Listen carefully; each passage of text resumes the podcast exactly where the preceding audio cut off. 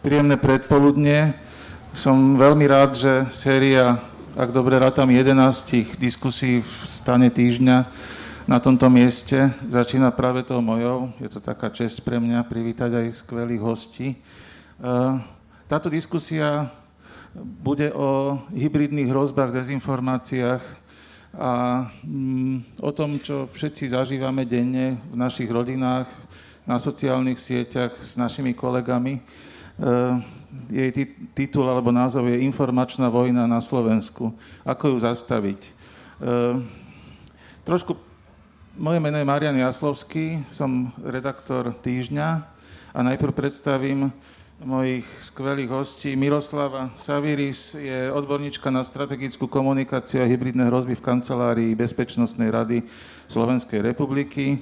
Daniel Milo je riaditeľ Centra boja proti hybridným hrozbám Ministerstva vnútra Slovenskej republiky a Luboš Kukliš eh, je riaditeľ kancelárie Rady pre vysielanie a retransmisiu a predseda Európskej platformy regulačných orgánov. Teraz vám vyskúšam, či ste si to zapamätali. Eh, pamätáte si, že? Dobre, môžeme pokračovať. Je fajn, že, mm, že sa tu stretli vlastne ľudia, ktorí jednak títo dvaja po mojej ľavej strane mali, pochádzajú z neziskovky Globsec, čo je tretí sektor, teraz robia v štátnych inštitúciách a tuto Luboš je vlastne predstaviteľ e, Európskej únie, on je právnik, takže európskej legislatívy, o tom sa budeme baviť v rámci, v rámci dezinformácií, pretože je to vojna a my sa proti tejto vojne musíme brániť. Toto samozrejme, toto riziko už tu beží od roku 2014 od anexie Krymu, ale po vojne na Ukrajine sa to ešte zvyšuje a toto je jedno, jeden zo spôsobov, ako, ako môžu Rusi rozleptať e, náš, náš svet, našu kultúru a pripraviť si pôdu pre svoje, nazvite to ako chcete. E, ja by som kľudne povedal, že pre nejakú e, duchovnú anexiu mm, ktorá, a po, po ktorej môže nasledovať aj nejaká fyzická, povedzme. No, e, najprv veľmi krátky všeobecný úvod k tomuto. My sme si s Mirkou vlastne hovorili v backstage, že si pripomíname desiatý, desiaté výročie vzniku takýchto masívnych dezinformácií e, na Slovensku, lebo už pred rokom 2014, kedy sa to rozšírilo akože naplno, uh, už tu boli také stopy. Jeden Rostas, ktorý, ani ho nechcem menovať, ale, ale musím, už v roku 2012 mal redakt, reláciu Mlčanie na rádiu Viva, e, vydal aj knihu, e, začali sa šíriť dezinformácie, najprv malom, keď sme na to s Janom Benčikom upozorňovali a s, a s Jurajom Smatanom, tak sa nám smiali, že, že to sú také marginálne veci, že čo si všímate nejakých pomílencov a tak. E, v roku 2013 vyšlo v SME také, že Rádio Viva má antisemickú reláciu, ale stále bolo ticho. E, potom v roku 2014 e, začali, začala tá hybridná vojna Ruska. 2014 e, anektovali Krym, neskôr začala hybridná hrozba, na, na, teda hybridná vojna na Ukrajine a potom sa to už začalo akože naozaj, naozaj veľmi masívne zvyšovať tá, tá, tá suma tých dezinformácií u nás ako vidíme, dnes už to nie je ten gerilový boj, na ktorý sme zvyknutí boli v, ešte pred 6-7 rokmi, ale je, má to už inštitucionalizovaný, e, inštitucionalizovanú podobu. Je veľmi dobré, že aj z tretieho sektora ľudia idú do, do štátnych inštitúcií, ale tu už som veľa rozprával, takže e, chcem dať na úvod slovo e, našim hosťom. Najprv si povedzme, ako, čo, čo robíte na tých svojich pozíciách, veľmi stručne, potom to budeme rozoberať ďalej.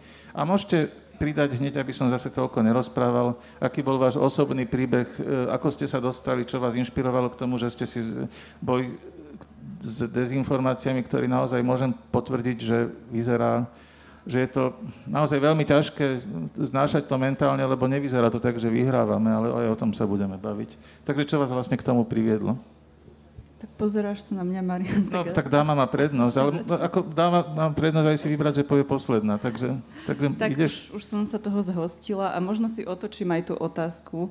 Um, že začnem teda tým, ako som sa k tomu vôbec dostala a ako som vnímala túto hybridnú vojnu, lebo ja osobne teda som už akoby z tej druhej generácie ľudí, ktorí snažia um, proti, alebo tejto informačnej vojne budovať nejakú odolnosť našeho obyvateľstva, schopnosť brániť sa. Uh, tá prvá generácia, to ako Marian spomínal, to boli títo naši geriloví vojaci, pán Benčík, Juraj Smatna a tak ďalej.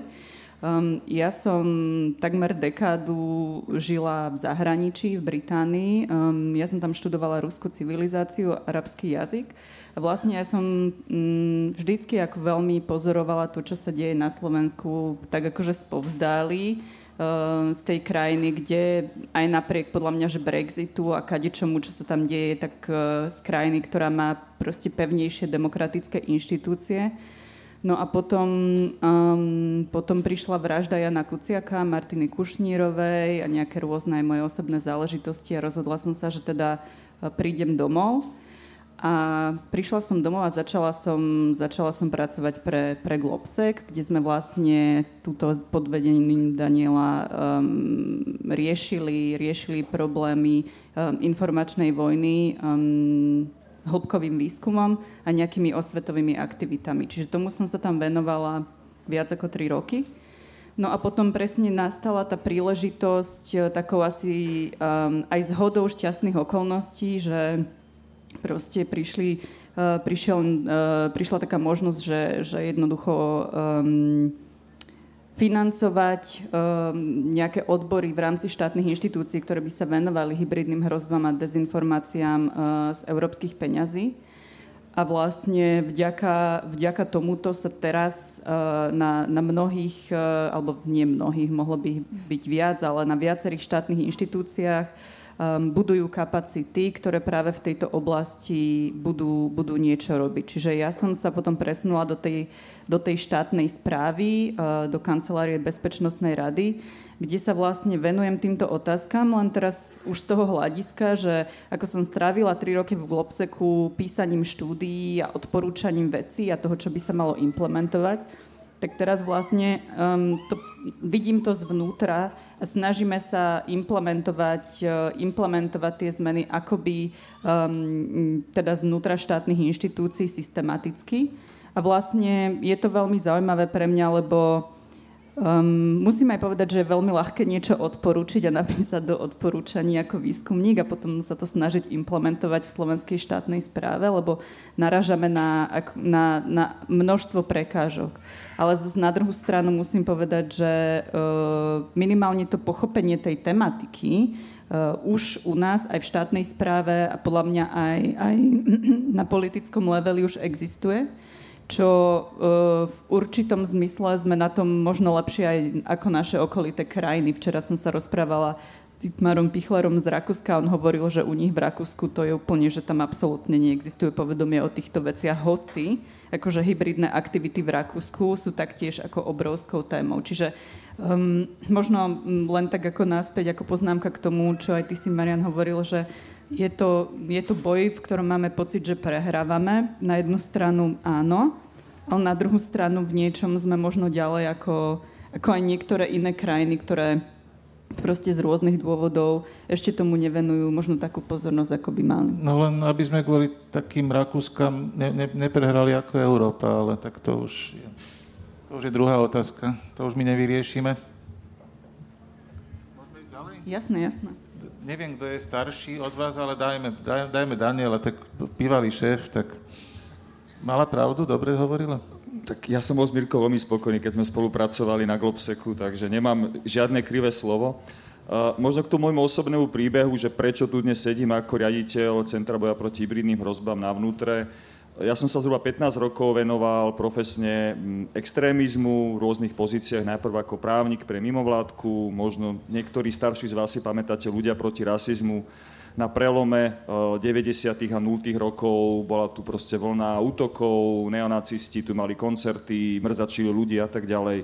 Vtedy sme proti tomu robili rôzne typy opatrení. Neskôr som sa posunul na medzinárodnú úroveň, potom som sa chvíľku venoval aj tejto práci v rámci štátnej správy. Ale postupom času som presne videl taký vývoj, akým aj e, tieto skupiny a hnutia vlastne pôsobia. Že od takého otvoreného pôsobenia v uliciach alebo v nejakých koncertoch, kde šírili tú svoju ideológiu, prechádzali veľmi rýchlo na internet a už vtedy sa šírili to, čo dnes de facto nazývame dezinformáciami. Čiže údajne overené informácie o tom, že Rómovia majú lieky zadarmo, alebo že majú vyššie prídavky ako bežní obyvateľia. A toto presne boli tie témy a nástroje, s ktorými už vtedy aj táto scéna veľmi intenzívne pracovala a vtedy neexistovali žiadne ani právne nástroje, ani štruktúry, ktoré by sa tomu venovali. Prišla ponuka z Globseku, prijal som ju a vlastne tam spolu s kolegami, s Katkou Klingovou, ktorá tu niekde beha s mobilom, sme spoločne 5 rokov, skoro 6 rokov vlastne robili výskum, merali sme postoje verejnosti, robili sme rôzne typy kampaní aj na regionálnej úrovni, ale tiež postupom času som doš, dospel k podobnému zisteniu ako, ako Mirka, že je fajn odporúčať a je fajn, fajn ako venovať sa tomu analyticky, ale ako by chýbala tá akcia. A naozaj bolo vidieť, že um, ako chýbajú kvalifikovaní ľudia, ako chýbajú štruktúry, ako chýba naozaj dostatočný počet ľudí, ktorí poznajú tú problematiku a ktorí chcú niečo s tým a reálne robiť v radoch štátnej správy a preto som sa teda rozhodol prijať e, ponuku z ministerstva vnútra, ktoré aj nadvezujúc na programové vyhlásenie vlády sa rozhodlo akoby začať venovať tejto téme. Ja len trošku odbočím k tomu, že čo to je vlastne ten hybrid a hybridné hrozby, lebo veľa sa o tom hovorí a aký je možno rozdiel medzi dezinformáciami, hybridnými hrozbami, lebo sa to častokrát tak ako zmiešava.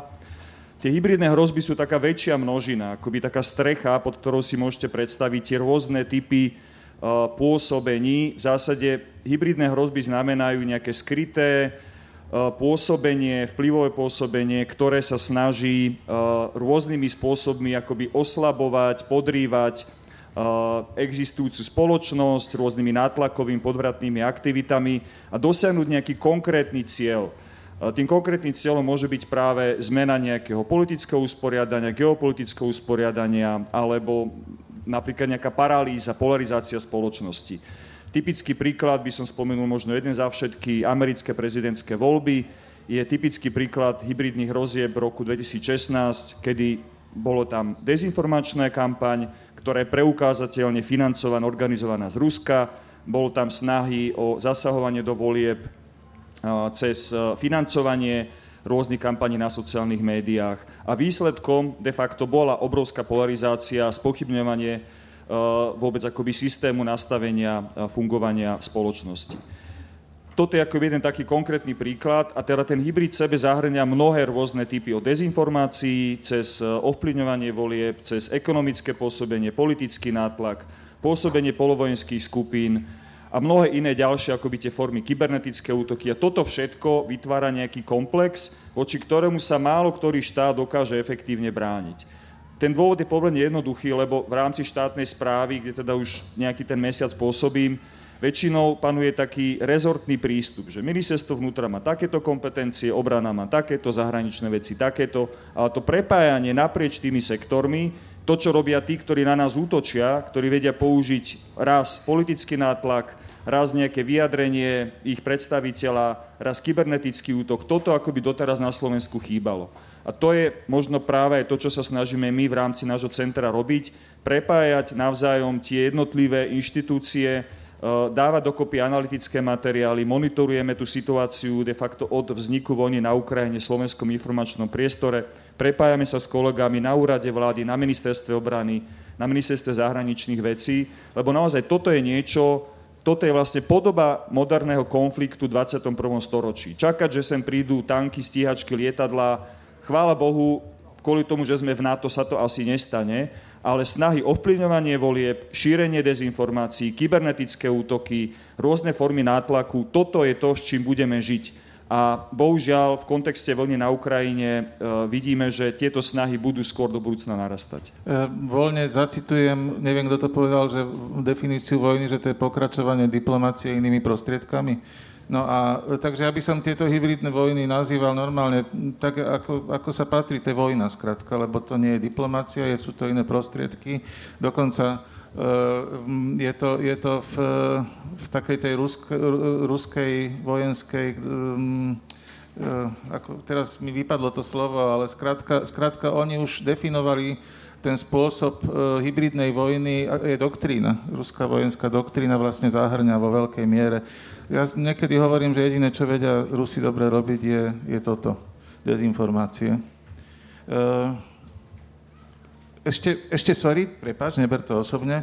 Ešte vy sa môžete vďaka sieti Slido alebo stránke Slido zapojiť do diskusie kedykoľvek. E, neviem, či ste s tým niekedy robili, dáte si do svojho internetového prehľača sleep.do a, máme, a vypýta si to hashtag, ktorý je hashtag týždeň pohoda, týždeň pohoda spolu a môžete tam napísať otázku, ktorá sa nám doručí a potom, keď to bude E, aktuálne, tak na to e, moji hostia odpovedia.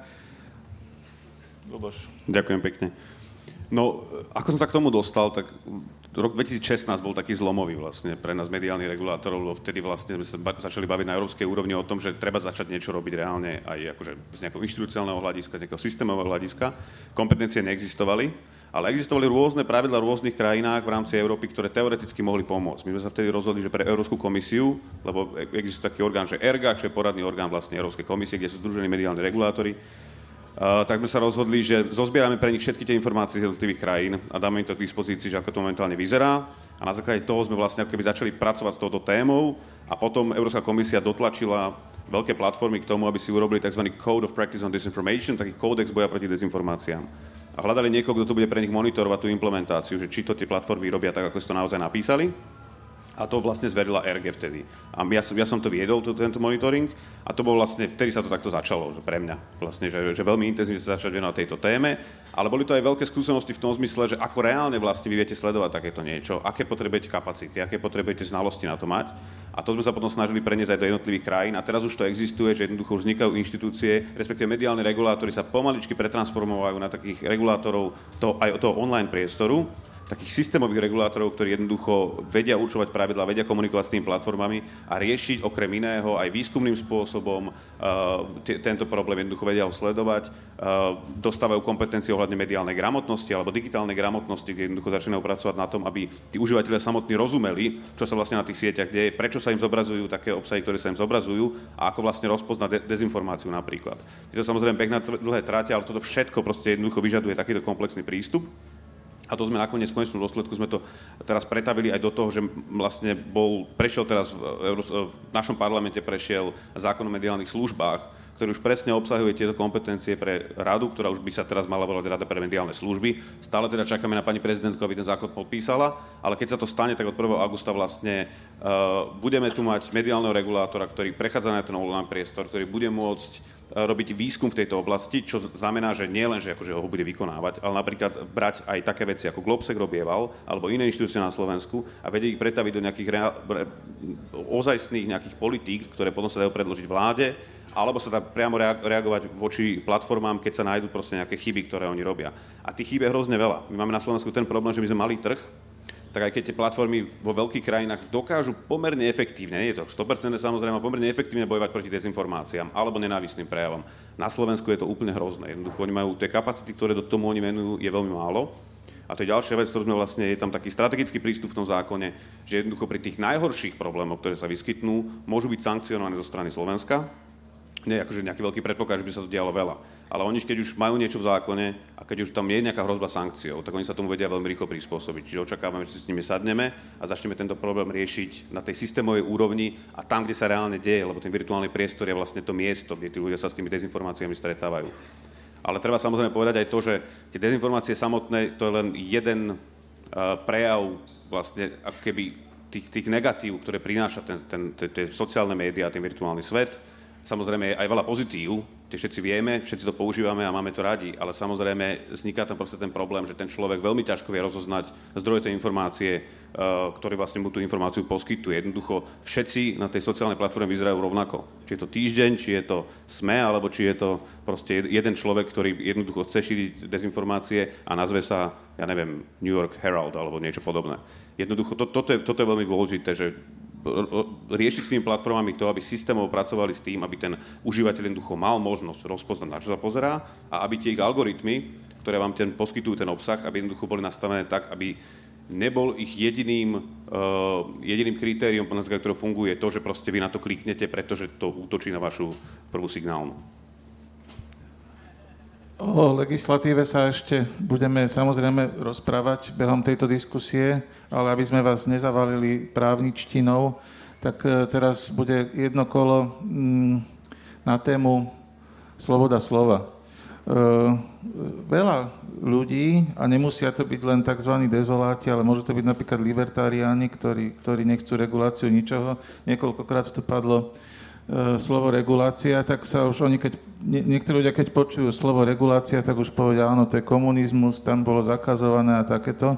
Samozrejme, premyšľavý človek si uvedomí čo, to, čo sme, čo sme tu hovorili, že vlastne sme vo vojne, reálnej vojne, nie, akurát, tej, akurát teda nám nebombardujú domy, takže sa treba brániť, ale predsa len verím, že tu sú ľudia, ktorí tomu rozumejú, ale keď, ná, keď náhodou niekto tu nás z publika má v rodine niekoho, kto povie, že to je zakazovanie a tak, tak čo by, čo by ste mu ako povedali jednoduchými slovami na toto, Daniel? Ty si vymyslel túto tému? Začnem trošku, trošku to právničinou, lebo tak sme teraz s Lubošom právnici, ale jedno, keby ste si mohli zapamätať, že článok 26 ústavy, akože jednoduché, článok 26 ústavy hovorí o slobode e, prejavu, slobodu príjmať a šíriť informácie, ale tá nie je absolútna. Už ústav máme zakotvené v odseku 4, že kedy, za akých okolností, za akým účelom je možné túto slobodu obmedziť. Čiže nie je pravdou, že sloboda prejavu je absolútna a akýkoľvek zásah zo strany štátu alebo regulátorov je automaticky nejakou cenzúrou. Samozrejme, je veľmi dôležité, aby, aby tam bola zachovaná nejaká, nejaká rovnováha, že v mene čoho tú slobodu prejavu chceme obmedzovať, akým spôsobom a či tá miera obmedzenia je primeraná ochrane tých iných záujmov. Čiže ľudovo povedané, áno, je to možné obmedziť, ale iba za predpokladu, že chránime iný, možno ešte dôležitejší záujem. Napríklad bezpečnosť, e, verejný poriadok, e, práva, slobody iných a tak ďalej. A e, niečo mi trošku tá debata, ktorá teraz sa tu rozbehla na Slovensku, že dezinformácie, cenzúra, sloboda z prejavu, pripomína diskusie, ktorých som bol svetkom ešte za môjho minulého pôsobenia dávno, pred, neviem, 5-10 rokmi, v súvislosti s um, hanobiacimi, nenávistnými prejavmi na internete. Kedy tiež tu bola časť spoločnosti, ktorá kričala, že Máme mať absolútnu slobodu prejavu a môžeme predsa hovoriť, čo chceme, prečo nás tu chce nejaká polícia alebo súdy, prokuratúra stíhať za to, že hovoríme to, čo si myslíme. No len to je práve to nepochopenie, že nemôžete, tak ako nemôžete svojmu susedovi vulgárne vynadať a neočakávať, že tam bude nejaká reakcia, tak nemôžete akoby zneužívať tú slobodu slova, slobodu prejavu na to, aby ste napríklad podnecovali k nenávisti voči inému. A podobným spôsobom sa to dá vzťahnuť aj na tie dezinformácie. Tie dezinformácie, ak majú objektívne negatívny dopad na zdravie, životy, bezpečnosť, stabilitu spoločnosti, by mali podliehať nejaké forme regulácie. Otázka je, že kde nastupuje napríklad tá trestnoprávna zodpovednosť. Ja som trestný právnik a trestným právom sa de facto živím väčšinu svojho života. Nemyslím si však, že vždy je najlepším spôsobom na takýto zásah. Naopak práve tie dobrovoľné kódexy alebo iné formy, také, ktoré tu práve Luboš, Luboš o ktorých hovoril, sú častokrát vhodnejším a takým jemnejším nástrojom, že niekedy naozaj nie je nikoho cieľom ani mojim túto zatvárať ľudí do väzenia za to, že šíria nejaké blúdy, ale mal by byť opäť nejaký mechanizmus, aby buď tie sociálne siete samotné to oveľa lepšie vedeli regulovať, alebo tí nositelia, ktorí to robia systematicky, programovo, dlhodobo a vedome s nejakým cieľom, lebo napríklad podporujú nejaké, neviem, proruské alebo akékoľvek iné proste narratívy, ktoré sú falošné, mali by za to niesť aj zodpovednosť. Lebo nechať to ako divoký západ, že žiadne pravidlá, nikto to nereguluje, vidíme, kam nás to môže doviesť. Ja, ja by som teda doplnila, e, úplne súhlasím, že ja sa stotožňujem s tým, že moja sloboda končí tam, kde začína sloboda druhého človeka, čiže akože moja, moje proste právo na to povedať si, čo chcem, akože sa musí skončiť tam, kde sa to snaží nejakým spôsobom ohrozovať druhých ľudí. Ale m, mm, podľa mňa akože m, mm, Jasné, je to legitimná diskusia o, o, o tom, že, že dezinformácia, sloboda slova, ale ja si myslím, že Um, ja osobne som skôr zástankňou tých riešení, čo presne teraz prešiel aj ten zákon e, na európskej úrovni, zákon o digitálnych službách, neviem, či ste zachytili, tak tam vlastne um, ten zákon primárne rieši ilegálny obsah. A to je presne to, čo Daniel spomínal, to, ako my máme uh, nadefinovanú tú hranicu slobody slova v našej legislatíve, to vlastne tento európsky zákon uh, prenaša do online priestoru. Čiže v praxi by to malo znamenať to, že to, čo je ilegálne offline, by malo byť ilegálne aj online. Hej? Že online priestor proste nemá mať nejakú takúto akože výnimku, kde jednoducho presne neplatia žiadne pravidla, pretože vieme, že online priestor a offline priestor sú extrémne prepojené. Je to náš jeden svet, je to jeden verejný priestor, v ktorom sa pohybujeme. A nie je to samozrejme, že by to malo byť to isté na online? Je to samozrejme, len zaviesť to akože prostredníctvom regulácie je akože extrémne náročné. Hej, že ten zákon sa rodil ako dosť rýchlo, myslím, že to trvalo len dva roky, ale ten zákon je extrémne komplexný um, proste a obsahuje systém systémové riešenia typu, že napríklad veľké online platformy typu Facebook alebo Google budú musieť robiť pravidelné audity, budú musieť proste uh, mapovať nejaké rizika systémové, ktoré umožňujú systematické šírenie dezinformačných kampaní. Čiže ja sa skôr prikláňam k tomu riešeniu, že nepoďme tu postihovať teraz jednotlivých aktérov v tej trestnoprávnej rovine za šírenie dezinformácií, lebo proste to je niečo, čo my v našom právnom poriadku zatiaľ ako definované nemáme. Ale poďme teda presne tou cestou, že keď to tie platformy robiť nebudú a jednoducho nebudú zasahovať proti týmto systematickým rizikám, ktoré sa objavia vďaka týmto auditom, tak taktiež môžu byť akože vysoko pokutované. A to sú pre mňa akože systémové riešenia, ktoré môžu fungovať a zároveň tým nezasahujeme do našej slobody slova, pretože tu nejdeme teraz akože perzekvovať aj rôznych pomílených ľudí, ktorí proste aj nevedomky, dajme tomu, šíria dezinformácie informácie. No vy by ste v tej Európskej únii furt niečo regulovali, tak povedzte za seba. Jasné. No dôležité je, podľa mňa v európskom priestore treba rozpoznať to, že jednoducho sloboda prejavu je súčasťou vlastne ochrany demokracie. Jednoducho tie, tie veci nemôžu fungovať bez seba. Čiže človek, ktorý tvrdí, že má, má rád slobodu prejavu a dožaduje sa aj na 100%, ale ju chce použiť na niečo iné ako ochranu demokracie, jednoducho tam tá demokracia má, musí mať možnosť sa nejakým spôsobom brániť. Čiže v prípade, že samozrejme, čo si hovorí doma, čo si hovorí medzi kamarátmi, námi tomu, to je jedna vec, do toho nebude nikto nikdy zasahovať. Ale pokiaľ dochádza k systémovému zneužívaniu tej slobody prejavu, alebo jednoducho systémovo zneužívaniu toho, toho spoločenského priestoru na to, aby niekto jednoducho e, tú demokraciu sa snažil pre tých všetkých ostatných zničiť.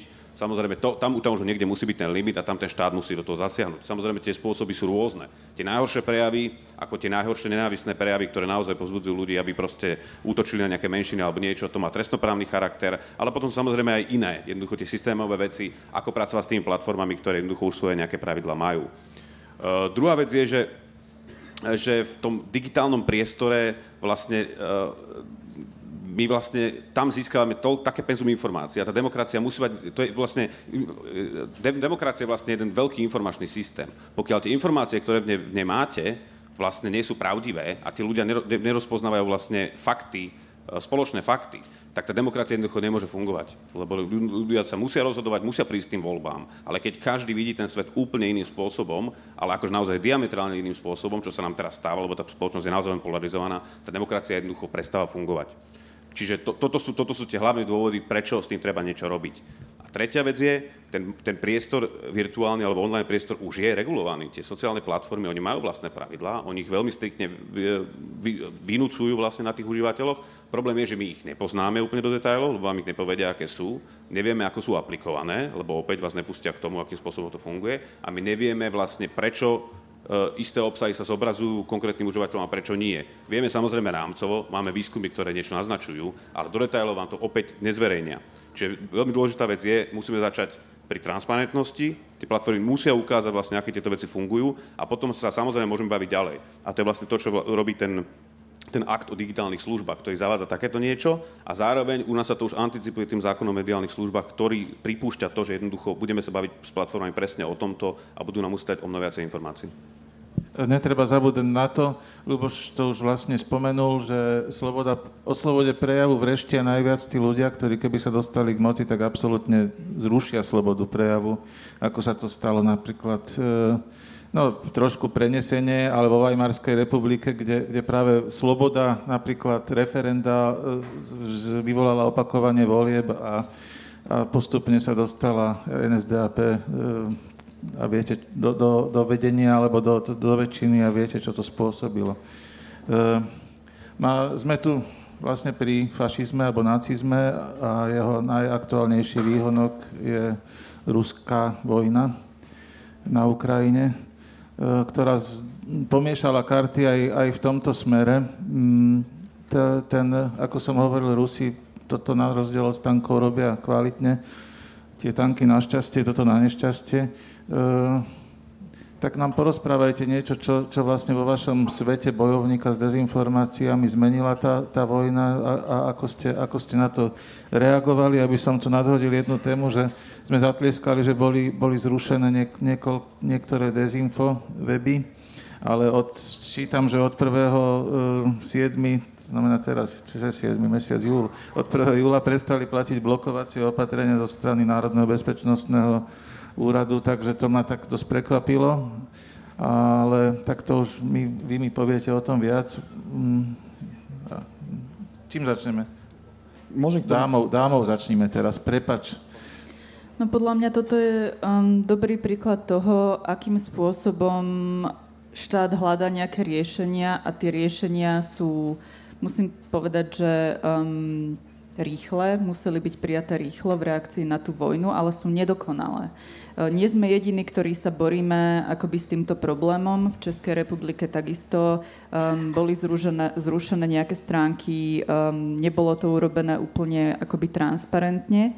Čiže ja osobne si myslím, že e, brániť sa proti informačnej vojne v čase, kedy z nás je teda frontline state, lebo u, u našich susedov je, je brutálna vojna, ktorú, ktorú rozputalo Rusko a ktorá je neospravedlniteľná.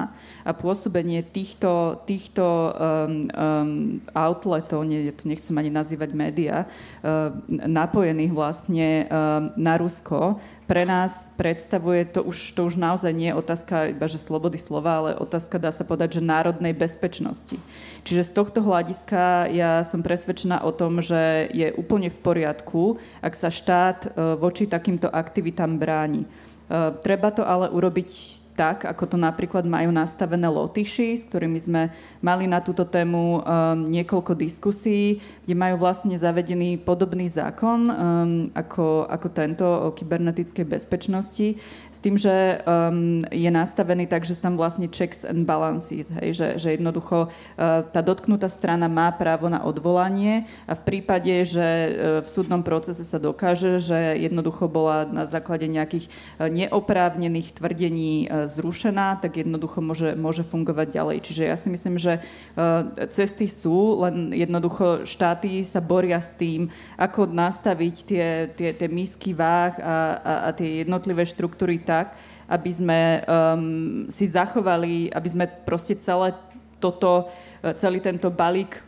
obranných opatrení nastavili v rámci nášho demokratického fungovania, aby sme tým sami nezačali ohrozovať e, svoju demokraciu, čo by bolo dosť kontraproduktívne.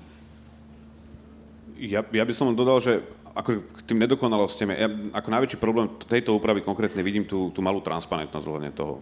Proste MBU ani nezverejňujete rozhodnutia, jednoducho je ťažké sa k tým dostať, vôbec aby ste vedeli znenie a potom aj to zdôvodnenie je také, také pomerne vágne.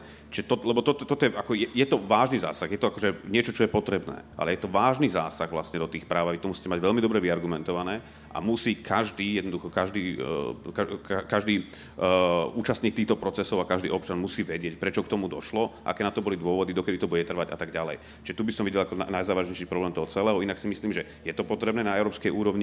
Boli vlastne za, vyslovene zakázané uh, vysielania aj všetky ostatné obsahy Russia Today, Sputnik, teraz sa to rozšírilo o ďalšie tri outlety.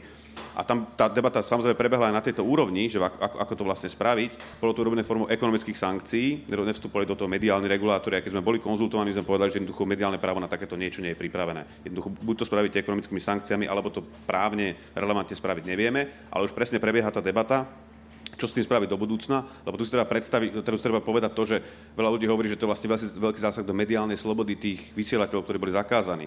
Problém ale je, že oni nemajú žiadnu mediálnu slobodu už vlastne z toho Ruska, pretože oni majú zákon, ktorým zakazuje informovať o tej vojne iným spôsobom, ako je oficiálna verzia a zároveň majú veľmi veľké redakčné obmedzenia, aby robili čokoľvek. Čiže z tohto pohľadu je veľmi ťažké vlastne chrániť slobodu, mediálnu slobodu niekoho, kto tú mediálnu slobodu inherentne nemá. Čiže toto je teraz tá otázka. Ako vieme rozpoznať tento typ vysielateľov alebo tento typ outletov médií, ktoré jednoducho môžu mať môže sa s nimi narábať iným spôsobom ako s tými, ktoré fungujú v tých demokratických intenciách. Napríklad Angličania, Veľká Británia má pravidlá, kedy oni napríklad ani licenciu nedajú štátnemu vysielateľovi. Napríklad nedali čínskej televíznej službe nedali jednoduchú licenciu, lebo je priamo riadená štátom a v tom prípade oni nevpúšťajú do svojho priestoru niekoho takého.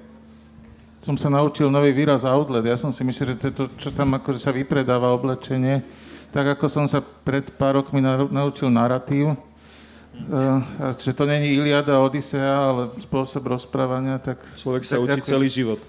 Ja no. doplnenie k tomuto, nechcem to ako pôsobiť ako nejaký hovorca NBU, ale možno na obhajobu toho, že prečo sa to v tom februári takýmto spôsobom stalo, ako bolo to naozaj opatrenie šité horúcových hlov, Uh, skúsme sa preniesť o tri mesiace naspäť. Proste na našich východných susedov sa spustila brutálna vojenská agresia, bombardovali ich, uh, valili sa na nich vojska z troch smerov a nikto nevedel, kde sa tie Rusi zastavia. Či sa zastavia pri Kieve, alebo pri Užhorode, alebo ako to nájdete v ruskej štátnej televízii, nech to zoberú až po Berlín. Ako toto boli narratívy, ktoré vtedy išli. Zaujímavé, že len po Berlín chcú, že, že prečo ďalej? Nestojte, nestojte pri Kieve, a aj Slováci niektorí to šírili. Pozor, naši spolupčania slovenskí hovorili, že nech to tu Rusi zoberú poriadne, vyčistia celú Európu od fašistov, lebo podľa nich aj u nás vládnu fašisti. Hej? Takéto veci sa u nás šírili. A vtedy bol prijatý naozaj horúco výhlou šitá novela zákona kybernetickej bezpečnosti, ktorý dáva NBU právomoc blokovať niektoré typy webov alebo teda internetových stránok e, kvôli iným e, druhom ohrození. Kvôli tomu, že sú tam nejaké malvery, škodlivé kódy alebo iné proste typy kybernetických ohrození. Pridala sa tam dve slova. Závažné dezinformácie to, čo je problém a to, o čom Luboš hovorí, že ten proces, aj Mirka to spomínala, nie je transparentný, nie je nastavený vôbec na to, aby takýto typ rozhodnutí bol zverejnený, lebo zase tam potom sa ukazujú nejaké operatívne informácie ich, odkiaľ vedel NBU, že daná stránka obsahuje takýto škodlivý kód, akým spôsobom dochádza k tomu ohrozeniu a tak ďalej. Predpoklad bol, že počas tých troch mesiacov, kedy mal tento ako mimoriadný prostriedok pôsobiť, sa príjme nejaká komplexnejšia právna úprava. Čiže príjme sa buď nejaká zásadnejšia novela tohto zákona, alebo nejaký iný právny predpis, ktorý upraví, akým spôsobom to chceme robiť. Bohužiaľ, nestalo sa tak, tie tri mesiace uplynuli, uh, tie opatrenia blokovacie, ktoré boli v platnosti voči štyrom webom, štyrom z tej celej desiatky, alebo kedy si si bol Mariana pri tvorbe tých zoznamov, eh, vtedy ešte na platforme Konšpiratórie.sk. Tých webov je samozrejme oveľa, oveľa viacej, ktoré by si podľa môjho názoru zaslúžili, alebo by bolo odôvodnené zablokovať k ním prístup práve preto, čo robia a práve preto, akým spôsobom manipulujú a ovplyvňujú ľudí aj tu na Slovensku. Momentálne sme naozaj v nejakom právnom váku, že máme síce predlženú tú možnosť, aby NBU blokoval, ale nezmenil sa ten spôsob, nezmenila sa tá transparentnosť, ako by ten pôvodný systém zostal v platnosti naďalej a je to problematické. Je to problematické, uh, naozaj asi nikto nechcel, aby to v tejto podobe zostalo aj proste nejako dlhodobejšie do budúcna.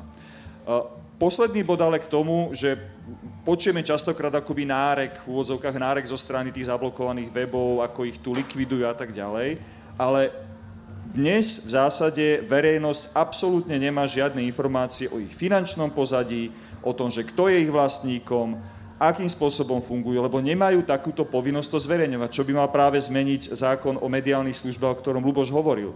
Čiže dneska, keď si tu ktokoľvek aj možno z ruských peňazí založí nejakú web stránku, bude masívne boostovať jej obsah cez platenú reklamu na Facebooku. Nikto na Slovensku nemá legálny spôsob, ako sa dozvie o tom, že kto je za tým webom, kto ho financuje, z akých peňazí to celé vlastne funguje, okrem nejakých spravodajských služieb a tak ďalej. Čiže toto je, toto je veľký problém a veľká diera, ktorú by aj táto, e, táto legislatíva, ktorá bola teraz nedávno schválená, mala vlastne zaplátať a tým pádom by bolo oveľa aj prehľadnejšie o tom, že, že tieto všetky weby, ktoré sa tvária ako nezávislé, alternatívne a údajne financované len z nejakých čitateľských príspevkov ako to vlastne s ich financiami a kto vlastne za nimi stojí. No a teraz, teraz čo? Akože e, hlavné správy zase spustia a, a čo? Už fungujú, už fungujú. Od 1.7. No. fungujú. A, a, tri, a tri teraz, z tých štyroch webov sú späť. Takže jedno. otázka znie, a teraz čo? Vieme? Za mňa NBU by malo opatovne posúdiť, či sú dôvody na zablokovanie, využiť tie opravnenia, ktoré má a znova vydať opatrenie, ak teda dosperujú k záveru, že je tam dôvod na uplatnenie takéhoto opatrenia. To, že to nie je systémové, že to zase bude platiť len 3 mesiace, to je úplne iná debata. To je ako s tými brigadníkmi, čo, čo sa vždy len na 3 mesiace podpíše zmluva, ale tak aj, aj to funguje. No. Nemáme tu žiaľ Bohu nikoho z MBU, takže to na budúce možno. Viackrát tu padol e, ten nový mediálny zákon slovenský, aj v zákulisí sme sa bavili o jednej možno takej, takej drobnosti, na ktorom by to mohlo ostať e, nepodpísané, tak e, poďme si ho trošku, poďme si ho trošku priblížiť, že čo, čo v ňom vlastne je odlišné od toho, čo sme zvyknutí a čo je tá drobnosť problematická, ktorú si médiá všimli ako prvú. No, ten zákon vlastne ide už do toho online priestoru, čo je niečo, čo nám tu doteraz úplne absentovalo. Rozpoznáva tzv. nelegálny obsah, ktorý má vlastne úroveň, trestnoprávnu úroveň obsahu, ktorý jednoducho by nemal byť ani na sociálnej platforme a v tom prípade jednoducho slovenské orgány, v tomto prípade Rada pre mediálne služby, ako sa nazýva v tom zákone, môže zasiahnuť voči platforme. Čiže na Facebooku nájdete obsah, ktorý je nelegálny z pohľadu Slovenska, môžete im prikázať rozhodnutím, dajte to dole, nedajú to dole, môže nastúpiť sankcia. Oni by to mali dať dole už len preto, že ich vlastné pravidlá to porušuje, aj už len preto, že to vlastne je nelegálne z pohľadu Slovenska, oni to majú vedieť dať dole, ale nedieje sa to. Čiže teraz tam bude priama cesta, ako to dosiahnuť, to je také, také najzávažnejšie, ako sa ide do toho online priestoru, ale pribúda tam hrozne veľa iných vecí, mediálna gramotnosť, už som spomínal, e, priamy kontakt s týmito platformami a tlačenie na to, aby používali svoje vlastné pravidlá takým spôsobom, nediskriminačne ako v iných krajinách. Jednoducho musia na to vyradiť kapacity, lebo jednoducho už len preto, že Slovensko je tam, kde sa geograficky nachádza, tak momentálne pre Európsku úniu aj pre NATO sme veľmi rizikový bod vlastne v tom celom, pretože naozaj vieme aj z týchto uh, globsek uh, trendov, ako, ako momentálne vyzerá verejná mienka na Slovensku a tá je do veľkej miery ovplyvnená tým, čo sa deje na tých... My sme na tom najhoršie zo všetkých tých postkomunistických je, krajín. Je, je to tak. Dá sa. Čiže pre, preto, preto sú tieto veci dôležité. Čo sa týka toho kontroverzného momentu, ktorý vlastne prenesli médiá, to bol vlastne pozmenujúci návrh, ktorý upravuje právo na opravu a právo na odpoveď, čo sú dva inštitúty vlastne v mediálnom práve roky známe, že jednoducho budú ich môcť využívať aj politici a že sa budú môcť týkať aj komentárov. Znamená to, že politik by si povedal, že nepáči sa mi tento komentár od nejakého novinára, tak budem požadovať, aby to isté médium vlastne zverejnilo moju odpoveď na ten komentár. Uh, trošku je to, sa to znižuje podľa mňa tá, tá, tá, ten negatívny dopad takéhoto niečo, lebo ja asi nemyslím, že je to pozitívne. Jednoducho stalo sa to úplne tesne pred hlasovaním, bolo tam vsunuté ako, ako pozmeňujúci návrh. Na druhú stranu, tak ako je to napísané, tie skutkové tvrdenia sa nedajú obísť. Čiže vy môžete, ten, ten komentár, ktorý, ktorý vlastne bude chceť, na ktorý bude chcieť odpovedať ten politik, dajme tomu, musí vychádzať z nejakých skutkových tvrdení a on môže napadať iba tie skutkové tvrdenia tam. Jednoducho. To, to, na tom je to založené. Hovoril to, myslím, aj štátny dávny univerzita kultúry, už to viackrát vysvetloval, že jednoducho nie je to úplne tak, že na čokoľvek, čo sa, čo sa vyskytne v tých médiách, bude môcť ten politik hneď odpovedať a bude mať právo tam mať uverejnené svoje vyjadrenie. Samozrejme, opakujem, Nemyslím si, že je to pozitívny vývoj, na druhú stranu si ani nemyslím, že ten negatívny dopad by mal byť taký, ako, ako to vyzeralo vlastne z tých médií, ktoré informovali o tejto veci. Neviem, či ste si všimli, lebo sedíme chrbtom, že ešte, pardon, ešte k tomuto... Mm, dobre. Že Luboš to povedal všetko. Hej, hej, tiež som mal ten pocit. No a teda vy dvaja by ste si mohli sa dohodnúť, že teda vlastne všetci traja. A ja ja, ja nebudem odpovedať na otázky, ja som moderátor dneska. Ja by som to prvo začal, keďže teraz som tu za hybridné hrozby. Vedie NATO alebo EÚ svoju vlastnú hybridnú vojnu proti Rusku? Nemali by sme byť výrazne aktívnejší v našich odpovediach na ruské aktivity? E, ja by som to rozdelil asi na dve časti, keďže sú tam dve otázky. Vedie NATO alebo EÚ svoju vlastnú hybridnú vojnu? Podľa mňa nevedie a nevyužíva tie nástroje, lebo nechcem byť ako oni. Ako odpoveď je jednoduchá že, že nie. To, že Rusko využíva všetky tieto podprahové vplyvové aktivity, spôsoby nátlaku, zasahovania do volieb a tak ďalej, neznamená, že by sme mali akoby klesnúť na ich úroveň. To, čo musíme urobiť, je oveľa razantne zvýšiť našu odolnosť. Resilience sa tomu hovorí v angličtine, voči takýmto snahám rôznymi spôsobmi. To je to, čomu sa venujeme aj my v našom centre. Posilniť štruktúry, kapacity štátnej správy, vedieť lepšie monitorovať, analyzovať, vedieť by povedať, že pozor, tuto sa niečo deje, musíme na to nasadiť všetky tie zákonné prostriedky, síly, kapacity, ktoré máme k dispozícii, vedieť sa lepšie koordinovať a prepájať naprieč tými rezortami. Niečo môže robiť policia, niečo môže robiť zahraničné veci, napríklad odmietnúť vstup niektorým ľuďom, víza, niečo môžu robiť uh, úrad vlády po komunikačnej línii a tak ďalej. Každý tam má tú svoju úlohu, ktorú môžeme my ako v rámci štátnej správy robiť, ale keď to zoberiem ešte úroveň ďalej, tak je veľmi dobré, že aj tu na pohode, ktorá je proste sviatkom hudby a kultúry, sa o tejto téme bavíme, lebo proste každý z nás žije v tejto spoločnosti a ak ju chceme nejakým spôsobom meniť alebo ochrániť pred tým, čo sa na nás valí, každý jeden z vás, ktorý tu dnes sedíte, máte možnosť zdieľať, lajkovať, nezdieľať, nelajkovať veci, o ktorých neviete, že odkiaľ pochádzajú, alebo len preto, lebo vám to niekto poslal. Čiže tých odpovedí na inštitúciálnej úrovni, ale aj na tej veľmi osobnej úrovni, v debatách so svojimi známymi, s rodinou a tak ďalej, každý má nejakú možnosť a dám priestor ďalším. Tak ja tak rovno premostím od toho, čo Daniel hovoril um, uh, k tej tretej otázke a potom sa môžem aj troška vyjadriť k tej druhej. Uh, áno, akože ono sa to môže zdať uh, ako boj s veternými mlynmi a, a podľa mňa každý z nás aj ako na osobnej úrovni, ale aj na pracovnej úrovni môžeme chvíľami cítiť obrovskú frustráciu um, z tej vlny bahna, ktorá sa na nás valí a, a javí sa stále ako, ako silnejšia a silnejšia. Ale na druhú stranu ja veľmi pozitívne vnímam práve to, že štát sa akoby pomaly zobúdza a tie aktivity uh, sa začínajú robiť či už v strategickej komunikácii, ktorú ja osobne vnímam ako službu občanom. Ja si myslím, že ten dôvod, prečo, prečo my sme tak strašne zraniteľní voči ruským hybridným hrozbám je to, že uh, občania majú častokrát aj veľmi oprávnene extrémne nízku dôveru v tento štát.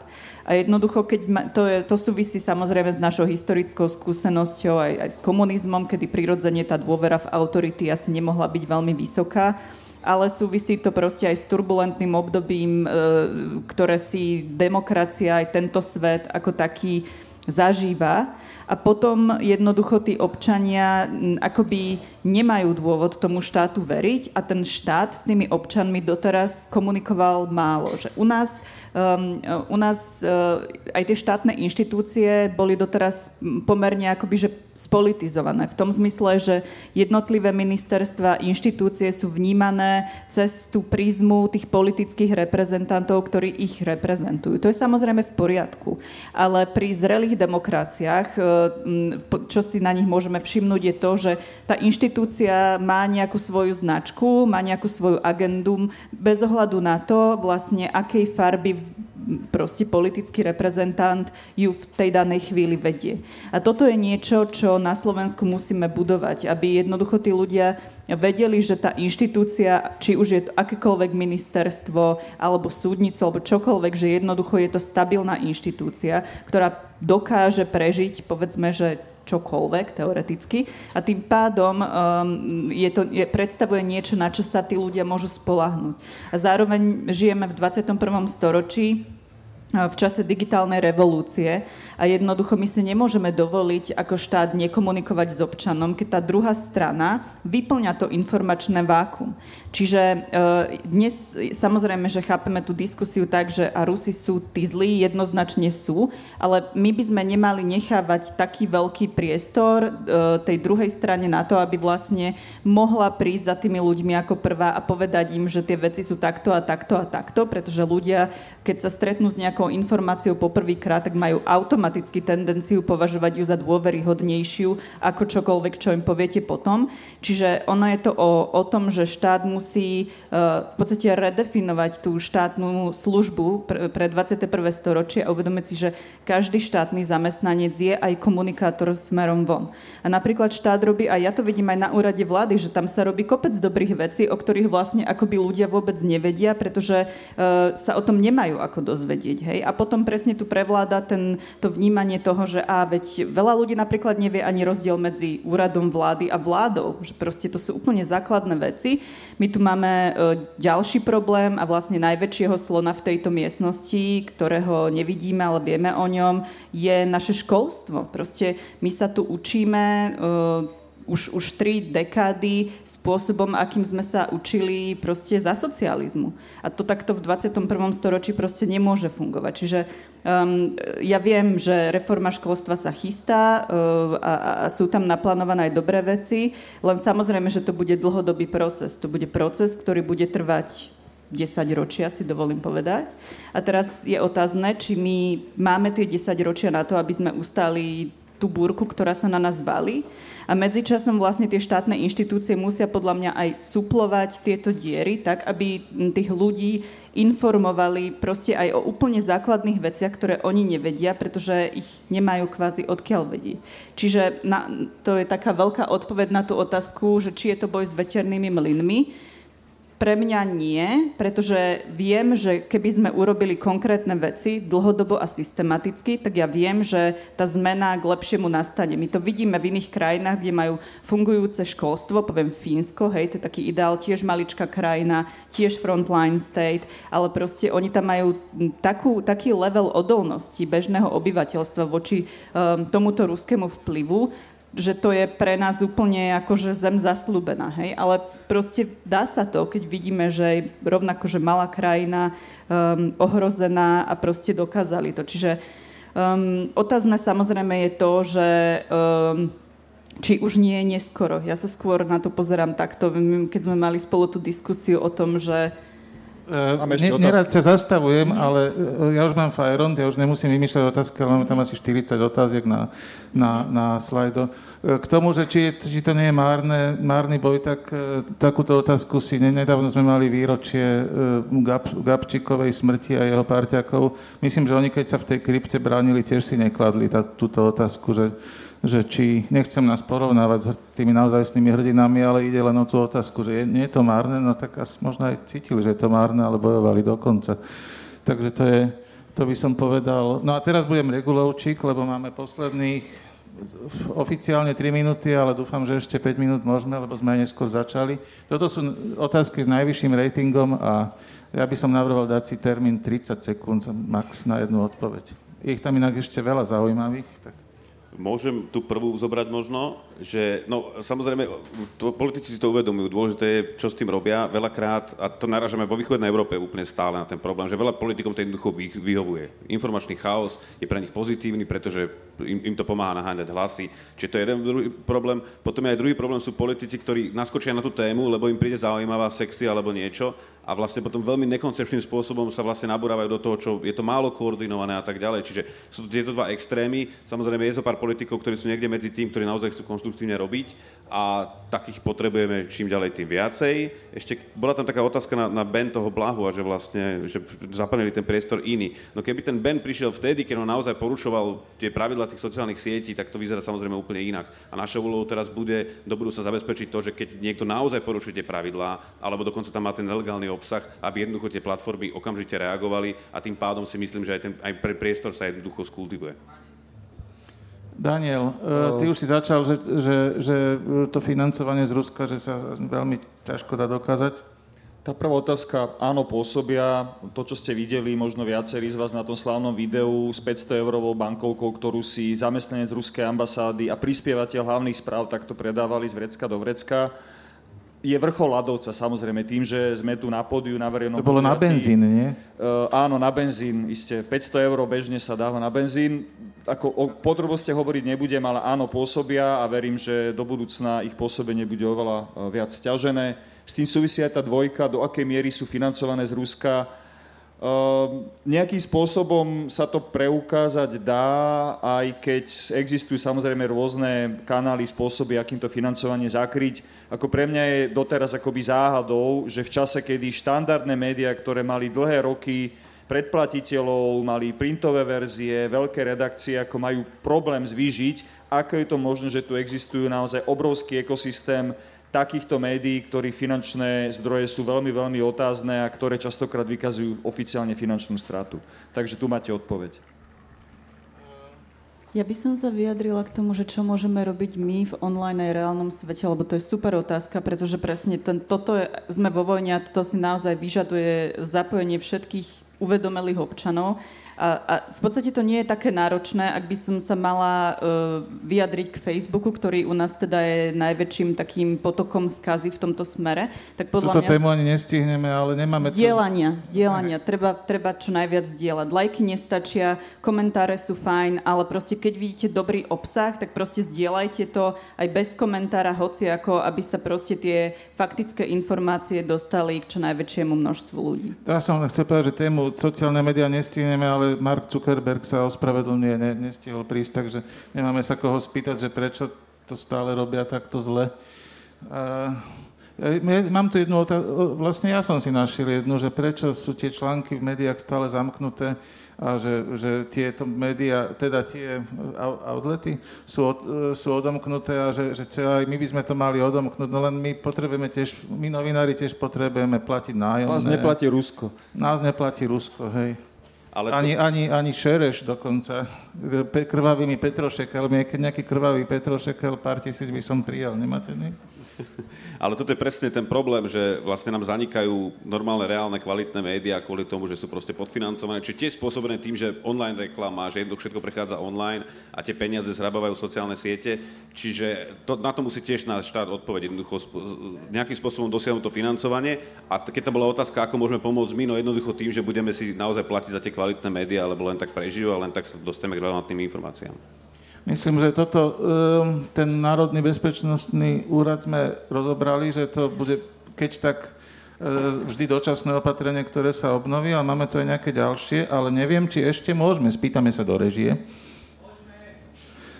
Okay. Ja by som možno k tomu vzdelávaniu, lebo toto je také častokrát tu zaznieva, že kritické myslenie, vzdelávanie, Mirka to tu spomenula, určite áno, súhlasím, ale ak mám použiť paralelu z aj mojej minulej praxe, prevencia kriminality je super, ale nemôže byť jediným riešením. Potrebujete políciu, potrebujete zákony, potrebujete aj tú represiu. Oni musia ísť ruka v ruke. Čiže vzdelávanie a kritické myslenie je veľmi dôležité ako budovanie tej odolnosti, ale bez toho, aby tam bola nejaká regulácia, aby keď niekto prekročí tú hranicu, vedel, že bude čeliť jasným následkom, či v podobe zablokovania, odstránenia, alebo v prípade tých najzávažnejších prejavov, možno až nejaké trestnoprávnej sankcie, tak sa tomuto neubránime. Proste my sme reálne pod útokom, pália na, nás, pália na nás rôznych hlavní, virtuálnych, e, masívne a proste musíme sa vedieť brániť s použitím všetkého, čo máme k dispozícii. Máme tu otázku, ja veľmi rýchlo, otázka tr- ohľadom trolých fariem, či je to mýtus, nie je to mýtus, je to realita, dokázaná záležitosť úplne transparentne. Jessica Aro, odporúčam, prečítajte si jej knihu o, o, o trolých farmách. Je to veľmi dobré čítanie. Dezinformácia ľahko vznikne tam, kde nie je dôvera v štátne autority. Dezinformácia vznikne, hoci kde aj veľmi vzdelaní ľudia podliehajú dezinformáciám, súvisí to niekedy s osobnou frustráciou. Je to veľmi komplikovaný mechanizmus.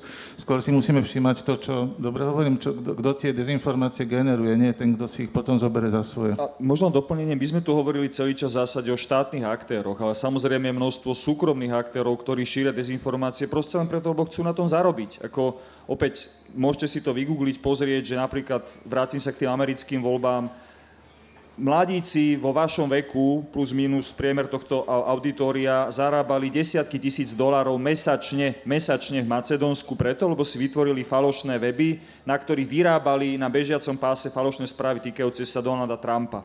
Ľudia na to klikali, oni zarábali na reklame veľké peniaze, nie preto, lebo boli oddanými fanúšikmi Donalda Trumpa. Proste preto, lebo im to sypalo peniaze. A podobný model funguje u nás na Slovensku, kedy značná časť si myslí, značná časť tej celej dezinfoscény je proste finančne motivovaná. Čas platí Rusko, áno, ale čas proste je to dobrý zdroj príjmov. Je tam toho veľa a fakt veľa zaujímavého, ale my už naozaj... Uh, musím vybrať jednu takú, že poslednú. Uh, ktorú? Máme páky na odhalovanie financovania hybridných prostriedkov zo zahraničia. Ty si, ty si Európska únia, ty, ty si najvyššie. Uh, ja som tak... Ty si Európska únia, to som dobre povedal, nie? to, to, too much. Nie, nie, my sme nezávislí regulátori, my stojíme tak trochu, trochu na, na bok. Ale samozrejme, akože sledovať sa to dá, ale na to máte naozaj tajné služby, ktoré riešia tieto veci a potom samozrejme posúvajú tie informácie ďalej čiže akože sú spôsoby, ako to sledovať. Tu je aj trošku problém, ktorý napríklad nastáva pri tom MBU, do akej miery oni môžu zverejňovať informácie, ktoré majú a na základe nich konať. My musíme si nájsť systémové mechanizmy, ktoré jednoducho prepoja tieto veci, tak aby sa dalo konať transparentne, ale zároveň sa dali využívať aj informácie, ktoré majú ten operatívny charakter, ako sa tomu hovorí. Ale hej, akože to financovanie sa zistuje takto. Eh, ja si napríklad pamätám, Briti mali veľký výskum v tom, že Russia Today, ako je financovaná, oni si robili sami prieskum. Je to tajné, my sme sa k tomu nikdy nedostali, ale dostali sme sa k nejakej základnej schéme a jednoducho sú možnosti, ako naozaj zistiť ten tok tých informácií veľmi do detailov až na konkrétne osoby, ktoré konkrétne funkcie vykonávajú, takže možné to je.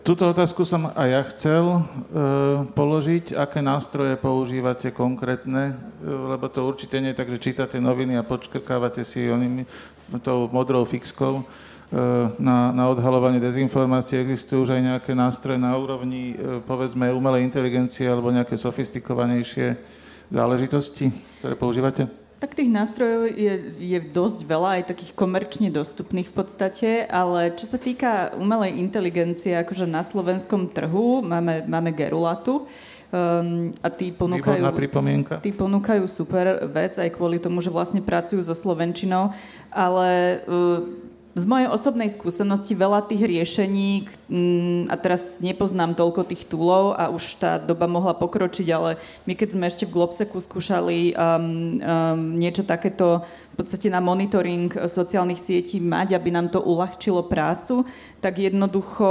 nikdy to nebolo také dobré riešenie, ako sa to najskôr tvárilo, aj pretože Slovenčina je veľmi špecifický jazyk a málo ktorý produkt ju má proste kvalitne akoby spracovanú.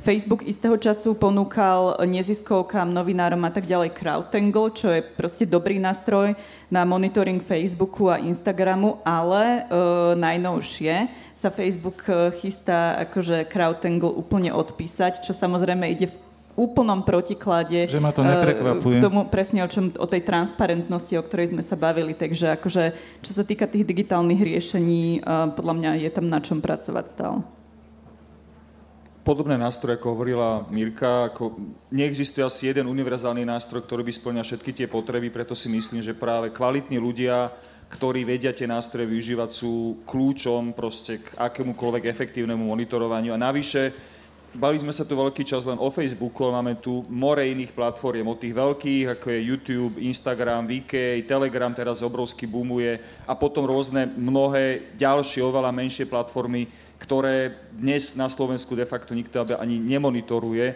Čiže ten priestor na, na zlepšenie v tejto oblasti je obrovský. E, toto je naozaj veľká téma a ospravedlňujeme sa všetkým, čo ich otázky sa e, e, tu už teda odpovedene odznejú zo slajdo. Ale na pohode bude ešte niekoľko debat na, na podobnú tému, tak ešte jedna taká záverečná, podľa mňa to vybavíme veľmi rýchlo, že či existujú hybridné hrozby z iných krajín ako Rusko? Existujú Čína napríklad. Aj na úrovni vojny, keď sme si to tak definovali, že je to už hybridná, hybridná hrozba, už takmer vojna? Ne, nehľadáme tam tie znaky vojenského konfliktu. Uh-huh. Toto je práve to, že ja hovorím radšej o hybridných hrozbách, okay. lebo tá vojna, to už sme niekde ďalej, ale toto je presne to, že tá forma medzištátnych konfliktov sa zmenila a áno, Rusi teraz na Ukrajine vedú klasickú vojnu s použitím kinetických nástrojov, zbrania a tak ďalej. Toto nečakajme, že sa bude diať u nás. Nie, tu sa dejú iné formy. Ale sú aj iné krajiny, samozrejme Saudská Arábia, Irán, akože na Blízkom východe to je podľa mňa ešte úplne tiež troška iný level a tam samozrejme proxy war alebo proste tieto sprostredkované konflikty sú bežná vec. A aj smerom na Slovensko, teda respektíve, že by ovplyvňovali niečo Ale na smerom Slovensko? na Slovensko nie, nie. On to, to asi myslel tak, že či, či, my, či nám hrozí. Takže tá Čína to mi tiež napadlo. Uh, asi, asi musíme končiť ale nekončíme. V podstate teraz to všetko len začína a je to už len na vás, ako, ako sa budete, ako budete komunikovať s tými vašimi kamarátmi, rodinnými príslušníkmi a kolegami, ktorí, niektorí sú ne, nevyliečiteľní, ale verte tomu, že niektorí si možno dajú povedať. Takže užite si pohodu, ďakujeme za navštevu nášho stanu. Miroslava Saviris. Luboš Kukliš, Daniel Milo, Ja sa volám Marian Jaslovský. A predplatte si týždeň, aby sme mohli takéto veci robiť ešte veľa.